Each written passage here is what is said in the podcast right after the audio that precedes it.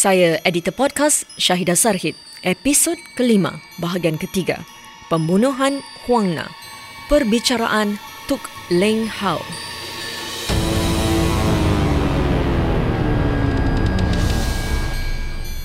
Diari Mahkamah.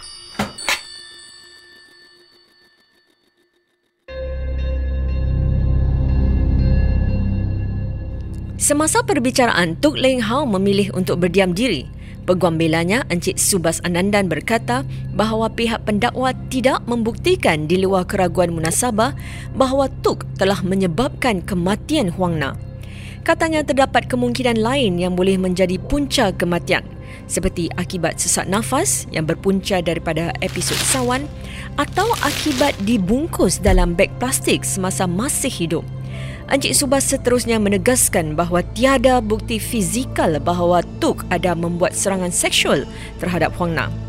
Selain itu, peguam bela beliau menambah bahawa Tuk mengalami skizofrenia ketika melakukan kesalahan itu dan ini menyebabkan tanggungjawab yang berkurangan atau diminished responsibility yang tidak memberi hukuman mati. Pihak peguam bela hanya memanggil seorang saksi iaitu Dr. Nagulendran, seorang pakar psikiatrik. Dalam laporan psikiatriknya, Dr. Nagulendran membuat kesimpulan bahawa tertuduh mengalami skizofrenia yang pada masa kesalahan itu telah menjejaskan keadaan mentalnya.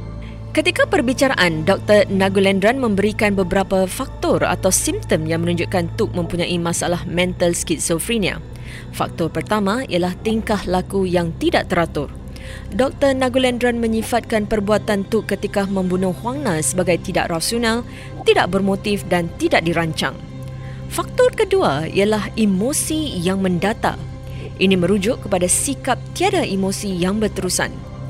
Menurut Dr. Nagulendran semasa temu bualnya dengan Tuk, Tuk tidak menunjukkan perasaan kesal atau simpati walaupun telah membunuh seorang anak kecil yang rapat dengannya. Faktor ketiga ialah hayalan atau primary delusions. Dalam kenyataan tu kepada pihak polis selepas dia ditangkap dan dalam temu bualnya dengan pakar psikiatrik pihak pendakwa, Dr. Satya Devan dari November hingga Disember 2004, Tuk secara konsisten mengaku menggunakan tangannya untuk menetak leher Huang Na, menyekiknya dan memasukkan jarinya ke dalam alat sulit Huang Na. Bagaimanapun Tuk kemudian memberikan keterangan yang berbeza pada 21 Disember 2004. Ketika ini Tuk menerangkan bagaimana tiga lelaki Cina telah memasuki bilik stor dan merekalah yang telah mengikat Huang Na dan mencekiknya. Rakan kongsi firma guaman IRB Law Cik Mumtaz Zainuddin menerangkan untuk cari cara orang yang buat salah untuk explain yang dia bukan uh, orang biasa time tu. Mungkin pemikiran dia dah lari sikit. Tu cara cakap uh, cara senang lah, cara loose eh. Uh, selalunya ini bukan pasal orang mabuk ke orang makan drug bukan tau. Ini selalunya sakit. Macam bipolar, skizofrenia, ada orang temporary insanity, maknanya dia sekejap tu dia macam jadi orang gila lah. Uh, ada macam-macam penyakit uh, minda yang kita ada di dalam uh, komuniti kita. Jadi kadang-kadang orang-orang ni orang bila buat salah tu uh, maksud dia orang tak fikir macam orang biasa time tu. Tak semestinya dia orang gila. Diorang mungkin time-time lain okey tapi time yang diorang buat uh, crime tu mungkin ada something yang lain ke minda diorang sampai diorang tak faham apa yang diorang buat tu. Jadi ni kita panggil diminish responsibility. Diminish tu maknanya saya kurangkan saya punya responsibility. Saya kurangkan tanggungjawab saya lah. Uh, kalau awak sakit pun tapi awak faham tak boleh kurang. Tapi kalau awak ada sakit minda ni sampai kurangkan kefahaman awak time awak tengah buat offense tu then court akan uh, consider defense tu agak serius lah kerana kau takkan um, sentence orang yang katanya tak faham bila tengah buat barang tu apa jadi. Saksi pakar daripada pihak pendakwa Dr. Satya Devan membangkang laporan psikiatrik dari pihak peguam bela. Dr. Satya Devan menerangkan yang Tuk mampu merancang dengan teliti bukan saja bagaimana hendak membuang mayat Huang Na tetapi dia juga lari ke Malaysia. Ini menurut doktor adalah tidak konsisten dengan keadaan skizofrenia. Berdasarkan semua bukti daripada pihak pendakwa dan pihak pembela, Hakim Lai Q Chai memberi keterangannya.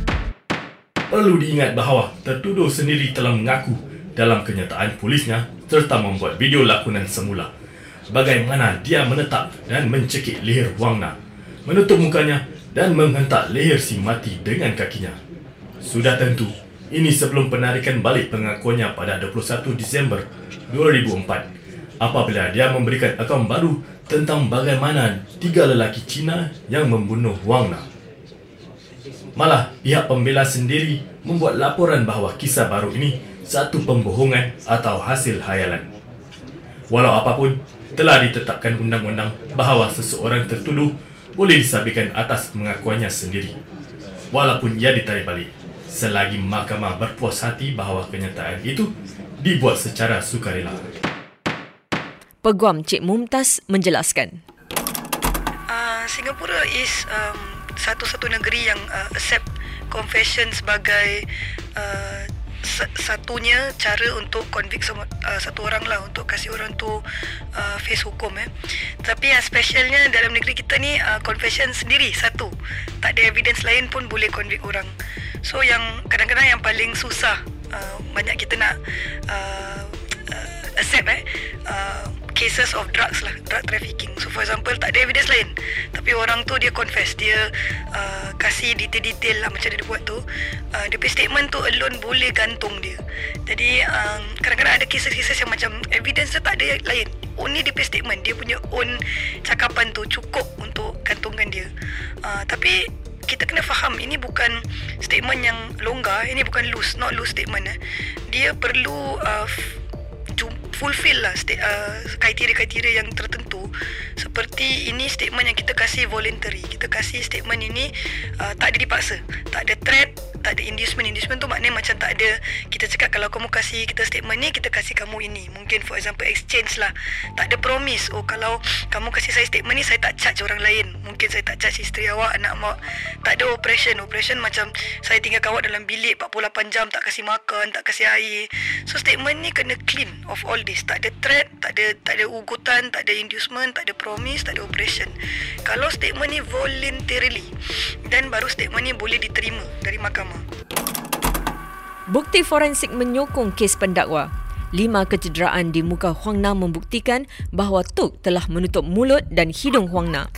Hakim berpendapat bahawa walaupun Tuk benar-benar mengidap skizofrenia, dia masih sedar tentang apa yang telah berlaku dan apa yang dia lakukan selepas membuat kesalahan. Hakim juga percaya yang Tuk tidak mempunyai sejarah keabnormalan mental. Bukti-bukti seperti tersenyum pada dirinya sendiri sejak dua tahun yang lalu melihat kilatan bentuk manusia atau sikap tingkah laku lain yang diketengahkan pihak peguam bela semuanya tidak semestinya menunjukkan yang Minda Tuk tidak normal. Hakim mendapati yang tingkah laku Tuk selepas pembunuhan itu jelas hasil daripada fikiran yang waras dan tidak percaya yang ini satu pembunuhan tanpa motif walaupun sukar untuk menetapkan motif sebenar. Selepas menilai bukti secara keseluruhan, saya yakin tanpa keraguan munasabah bahawa Tuk Leng Hao telah menyebabkan kematian Huang Na. Saya mendapati tertuduh bersalah seperti yang ditakwa dan mengenakan hukuman mati mandatory ke atasnya. Tuk Leng Hao mengemukakan rayuan kepada Mahkamah Rayuan tetapi rayuannya ditolak. Dalam keputusan bertulis, Hakim Besar Yong dan Hakim Rayuan Chow Hik Jin menyokong keputusan dan hukuman Hakim Lai Qiu Chai. Menjelaskan faktor yang menyebabkan rayuan ditolak, Peguam Cik Muntas berkata, kasih alternatif yang lain lah. Mungkin uh, versi ini yang jadi. Macam katakan yang case ini katakan dia cakap yang tiga orang Cina tu yang yang pembunuh. Jadi kalau kau tengok okey ni mungkin ke saya boleh cakap ini doubt mungkin bukan dia yang bunuh orang lain yang bunuh. Tapi saya kena cross a second hurdle. Walaupun defense lawyer dah kasih saya satu alternative versi is it reasonable uh, itu yang dia kasih kita alternate versi ini. Is it saya boleh terima? Saya boleh cakap iya mungkin ini jadi. Doubt tu tak semestinya semua yang kita throw out lah. Uh, tidak defense lawyer senang. Kita boleh just throw out 10 different versi. Court kena convince yang versi ini ada reasonable ada uh, beratnya. Um, saya percaya kes ini result dia memang yang betul lah. Kerana memang ada banyak uh, evidence yang menunjukkan uh, pensalah ini memang ada buat jenayah ini. Uh, saya rasa kes ini memang betul lah. Dia dah, dah reach the justice lah. Justice of the case is served lah. Bagi ibu bapa yang perlu meninggalkan anak-anak mereka sedang mereka sibuk bekerja, pekerja sosial belia EMP Singapura Cik Nur Hayati Yusof memberikan nasihat berikut komunikasi secara terbuka. Okey, uh, ni uh, untuk menjelaskan kepada anak-anak uh, tentang situasi yang ibu bapa hadapi. Okey, uh, memberikan kefahaman yang betul dan jelas kepada mereka uh, mengikut tahap umur anak tersebut adalah sangat kritikal. Okey, pemahaman anak kecil uh, ataupun uh, early childhood okey adalah sangat berbeza dengan pemahaman anak yang uh, di peringkat sekolah rendah ataupun middle dan uh, late childhood lah. Yang kedua yang saya boleh kongsikan kepada uh, ibu bapa di luar sana ialah um, bina jaringan sosial ataupun uh, dan uh, plan keselamatan. Okey, ibu bapa hendaklah berbincang okay, sesama ahli keluarga termasuklah anak-anak itu sendiri uh, tentang plan keselamatan uh, ketika mereka sedang bekerja. Okey, ini boleh melibatkan uh, pelbagai pihak yang dipercayai termasuklah uh, nenek, datuk ataupun makcik pakcik okey ataupun um, apa ni teman uh, dan bibi uh, uh, tetangga uh, yang terdekat dekat dengan mereka lah. Okay, ini adalah sangat penting okay, jika uh, berlakunya uh, perkara yang tidak diingini, mereka lah orang yang pertama boleh membantu dalam situasi tersebut. Sekian dahulu dari saya, editor podcast Syahidah Sarhid.